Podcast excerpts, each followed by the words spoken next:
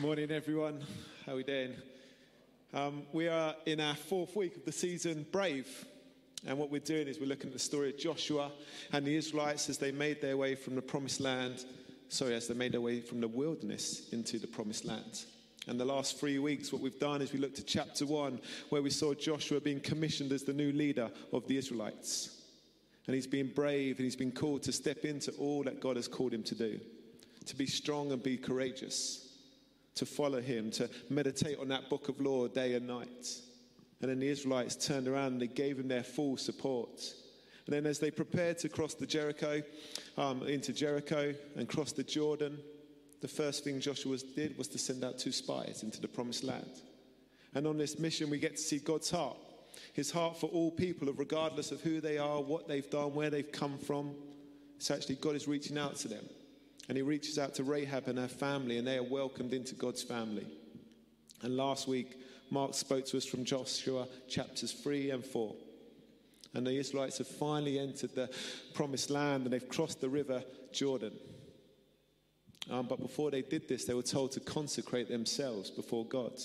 They had to be brave then and to make their way through the Jordan and step into it. And then God miraculously made a way for them. And so, what we're doing today, we're in chapter 5, and they've arrived in the promised land and they're camped at Gilgal. And we're looking at what it means to be brave to listen, brave to obey, and to realize that God is bringing us in to be fully committed to Him. But for that to happen, sometimes we have to remove things from our own lives first, and then we can head off into battle for Him. So I've asked Abs to come and read to us this morning. I hope he's here. He is. Could be really awkward. Um, Abs is going to read Joshua chapter 5. Thanks, Abs. All right. So this morning we're going to read Joshua chapter 5, verses 1 to 12. Now, when all the Amorite kings west of the Jordan and all the Canaanite kings along the coast heard how the Lord had dried up the Jordan before the Israelites until they had crossed over, their hearts melted in fear, and they no longer had the courage to face the Israelites. At that time, the Lord said to Joshua, Make flint knives and circumcise the Israelites again. So Joshua made flint knives and circumcised the Israelites at Gibeath Haaraloth.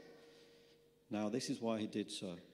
All those who came out of Egypt, all the men of military age, died in the wilderness on the way after leaving Egypt.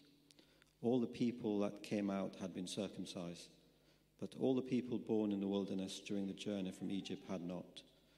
The Israelites had moved about in the wilderness for 40 years until all the men who were of military age um, when they left Egypt had died, since they had not obeyed the Lord. For the Lord had sworn to them that they would not see the land that he had solemnly promised ancestors to give us, a land flowing with milk and honey. So he raised up their sons in their place, and these were the ones Joshua circumcised. They were still uncircumcised because they had not been circumcised on the way. And after the whole nation had been circumcised, they remained where they were in camp until they were healed. Then the Lord said to Joshua, Today I have rolled away the reproach of Egypt from you. So the place has been called Gilgal to this day. On the evening of the 14th day of the month, while camped at Gilgal on the plains of Jericho, the Israelites celebrated the Passover. The day after the Passover, that very day, they ate some of the produce of the land unleavened bread and roasted grain. The manna stopped the day after they ate this food from the land. There was no longer any manna for the Israelites, but that year they ate some of the produce of Canaan. This is the word of the Lord. Thank you, Abs. That's brilliant. I'm going to say a prayer.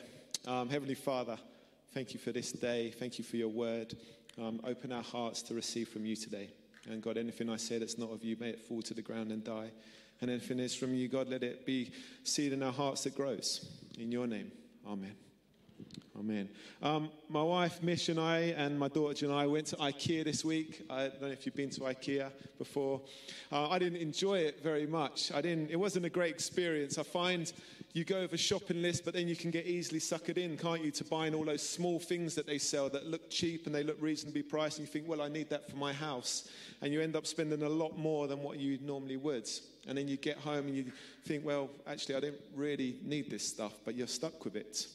And then the whole process of kind of buying that furniture, it's quite a long process. You go through a shop floor, and then once you found your item, you have to find the number. Then you go downstairs into the warehouse, and the warehouse where we were in Greenwich is massive. It's about 24 aisles long, and each aisle has about 60 different sections. And somewhere in there is your furniture, and then you are made to go and find that furniture.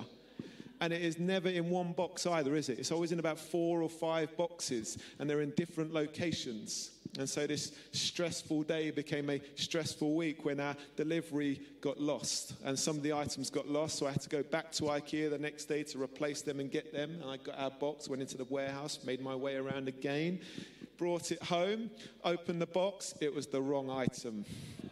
Know, it's shocking. So then I took it back and realized we needed another item because um, we didn't have that one. I got back to IKEA again, I lost my receipt, and then I found that they didn't have the item in stock anymore.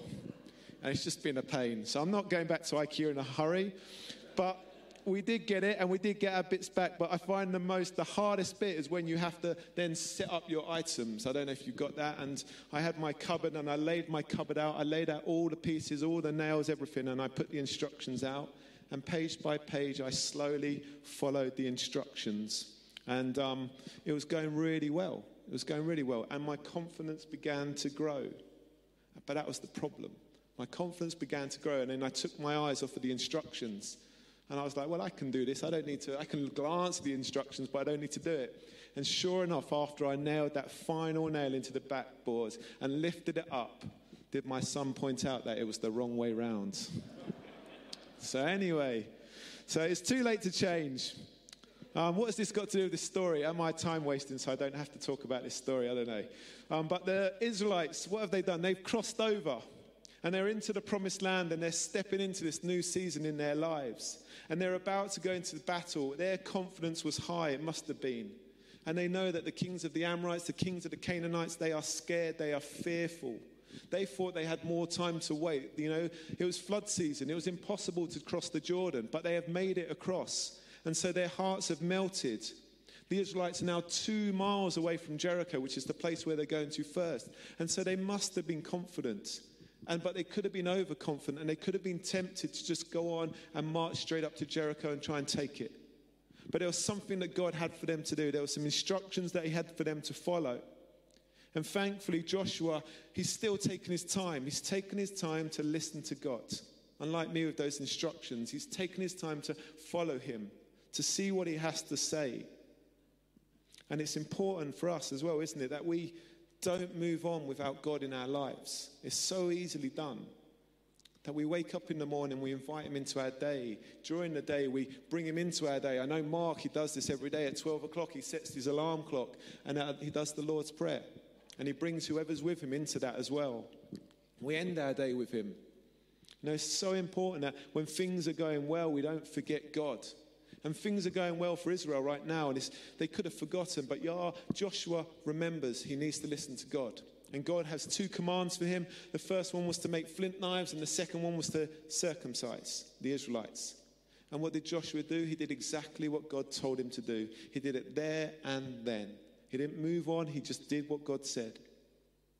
Just so you know, the place was Gilbreth Harloff, and it translates the hill of the foreskins. And I was thinking how much my kids would have liked to have gone there for a day out and like taken a, taken a picture. They, they would not have been happy. Um, my dad would have loved going to places like that. Um, but Joshua listened, didn't he? But if we look at ahead of before that, you got the Amorite and the Canaanite kings. They refused to listen to God. They refused to obey him. They knew all about his mighty acts. They knew what was coming. You know, and instead of running to him like Rahab did, and they had this chance to do this, they chose to close their hearts to him. And as we continue to read this story, it wasn't just them who had closed their hearts to him. There was a group who wandered around the wilderness for 40 years and refused to obey God as well. You know, they came out of Egypt and they had this same problem where they just refused to listen to God. They turned their backs on him. Their hearts went astray and they just ended up wandering away from God. And so we have to be careful. We have to take it seriously that we have to listen to God and then we have to obey Him, just like Joshua did. And in many ways, this story is about obedience and disobedience. We have the disobedience of the kings and then the obedience of Joshua. Then the disobedience of the Israelites who wandered around the wilderness. And then the obedience of this new generation coming through. And that's what God is looking for. He's looking for people who will follow him and live by his word. And God has shown his commitment to the Israelites. You know, he has brought them through this wilderness, even though they were forgetting him. He has fed them every day, and now he's brought them through the Jordan. And now he's turning to them and say, Are you going to be committed to me? You know, if you are, there's something you've got to do. You know, are you going to commit to me? Are you going to trust me? Are you going to follow me? Are you going to obey me? And you might be thinking, like I was when I read this passage, why? Why would God want Joshua and the Israelites to do this? Why would they want them to be circumcised? What is that about? You know, they've crossed the river, they're in the promised land. Why does Joshua now have to make flint knives and circumcise? For them, it was an act of madness as well. They're in enemy territory, and now the whole army is incapacitated. They are out of action. They have done this two miles from Jericho. But this is what God commanded. They would not have been able to fight. And thankfully, the writer knows that a lot of people are asking why, or at least I am. And he says that in verse 4. He says, Well, this is why it happened. See, before they could start this new season in their lives, before they could go into battle, God had something for them to do. Something that the children um, uh, had, that this group of new children had not done. It had not been passed on to them by the, their adults and their parents and those before them. And so God wanted to see if they were fully committed to Him and if they were going to submit to Him through this painful act of circumcision. But then we have to see, well, why circumcision? What is circumcision all about? And so that I think it's good to go back to Genesis quickly and just look at the story of Abraham, who's also Abraham. I may say either or, please forgive me, but it's the same person. See, in Genesis chapter 12, Abraham, he is called to leave his country. He is called to leave his household, his father's home, and he's called to go to this land that God is going to show him. He's saying, Step out in faith and follow me. Leave this behind, like he calls us to do. And as a result of this obedience, God was going to take this ordinary man and out of it would birth this nation, which is Israel. And see, God caused Abraham, he, to have, he wanted him to have children and grandchildren, and then this nation would come together. And they were to become a nation that would be the image of God. And then there'll be a nation that would then draw others into experience God's blessing and his love. But despite God telling Abraham and Sarai that they would have a child, they couldn't have one. They didn't have a child. And so there's this constant battle in their lives of can we trust God for His word? Can we follow Him? Or do we go back to our old way of life because of fears and doubts? And they're going back and forth. It's really interesting. But throughout this journey, God always remained faithful to them. And He kept reminding them of this promise that actually, I will give you a son and you will have this land. And so God reminds them of this. But in chapter 16, they struggle with it again. They struggle with believing, holding on to God's word. And it's so easily done. It so is. And what they do, they come up with their own plan, their own ideas. And Abraham and his wife Sarah decide that it's best for them to make a child by sleeping with Hagar, the slave woman. And this would be the way it would work. Completely opposite to what God was saying. And what followed was real heartache because there's 13 years then of just silence. And I don't quite know yet why. And I'm trying to work out. Maybe Abraham just hardened his heart to God and just turned away from him for a while. Or maybe he felt like he's just completely and utterly messed up his life. And it's like, God cannot use someone like me anymore. And you may be feeling like that today. But what we see in chapter 7 is that God, in his faithfulness, is always calling out. And he's calling out to Abraham to walk before him. You know, stay close to me, he's saying. Remain in fellowship with me live uprightly. And although that sin of chapter 16 and the mess they made of their lives, you know, was very real, God's forgiveness was bigger. And that is for all of you. You need to circumcise every male in your family and yourself. And by doing this act, the person is declaring that they will walk before God and will put God first in their lives. See, God was asking Abraham to cut off and throw away that piece of his body that caused him to sin, that caused him to mess up, to remove it from your life and get rid of it. He and his male households were to do this physical act of turning away from their past and turning back to God. And it is a painful act. And it can be when we walk away from God, can't it? And done our own thing because there's a lot of hurt and there's a lot of damage and we're just struggling with it. But God is always calling out to us. And Abraham responds to God, doesn't he? And he responds just like Joshua did, and he did it immediately, straight away. It's like, Yes, God, I will do this. And he threw away that part of his life that went against God's word. He said, I don't want this in me anymore. And see, God will never leave us in that place, though, of pain. He'll always bring healing with it. And he brought healing to Abraham. And so, if we go back to chapter 5 of Joshua, we see a similar story taking place. This whole generation that was in the wilderness had turned their back on God and they refused to obey him. In the wilderness, those that left Egypt, they had been circumcised and they were moving around, but they moved away from God. They were not holding on to God's promises and what God had for them. They stopped listening to his voice and they stopped obeying his laws and they wanted to be like the nations around them. And God's saying, You need to come back to me. You need to remove these things from your life and follow me. But they refused to listen. And so, because of their disobedience, they were no longer allowed to enter the promised land. It was their choice. They chose to step away from God's relationship.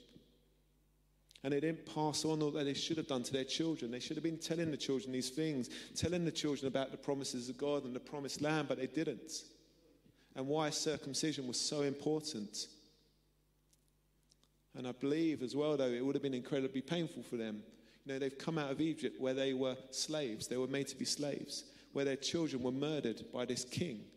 So there would been a lot of hurt, a lot of pain, a lot of heartache. And with that, well, bitterness and hatred and anger would have been birthed in their lives. And God is saying, I want to take this away from you today. And so, just like Abraham, God wanted to restore that relationship with the Israelites. And so, He's calling this new generation to live their lives to Him, to live as holy people. And what did they do? They responded. Every single one of them responded. And they were circumcised by Joshua. And although their experiences of circumcision, no, it was painful, they experienced this incredible moment of healing where God, it says, He removed the reproach of Egypt from them. See, God wanted them to know that they were free. They were finally free and they were committed to a master who liberates them rather than one who oppresses them. Their scores, their insults, their disgrace, all of that, what they were carrying, God was going to take away from them. And that's what God wants to do with us today. He wants to take it all away. But we have to come to Him and ask Him to do that. And so today, uh, according to Scripture, we, we don't have to be circumcised physically, um, which is good news for some.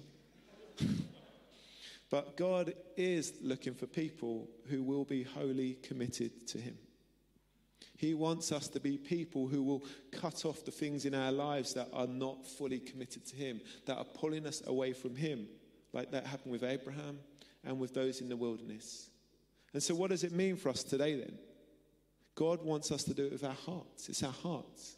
And He's always been pointing to this, He's always been bringing it to this. Because in Deuteronomy 10 16, even in the Old Testament, he says to them in the wilderness, circumcise your hearts and do not be stiff necked. He's saying, Come back to me. Stop doing what you're doing. Stop turning away and leaving me. Just come back. But they refused. So for us today, it is about allowing God to search our hearts and then allowing Him to cut away those things in, that are in us that are not of Him. Those things of anger and hatred and, I don't know, just selfish ambition, just saying, God, remove these things from my life. And what was interesting is that they went to Joshua to be circumcised at Gilgal. And we need to realize that we cannot do it in our own strength. We cannot do it. We will keep failing. And so, just like the Israelites went to Joshua, we need to go to Jesus. And we need to allow Him and allow the Spirit to work in our lives and then remove those things in our lives that are not of God. Deuteronomy 36, it says this The Lord your God will circumcise your hearts and the hearts of your descendants. Why? So that you may love Him with all your heart and with all your soul, and you will live. You know, I, I want to live. But to do that, I have to allow God into every area of my life and then to remove the things in me that are not of Him.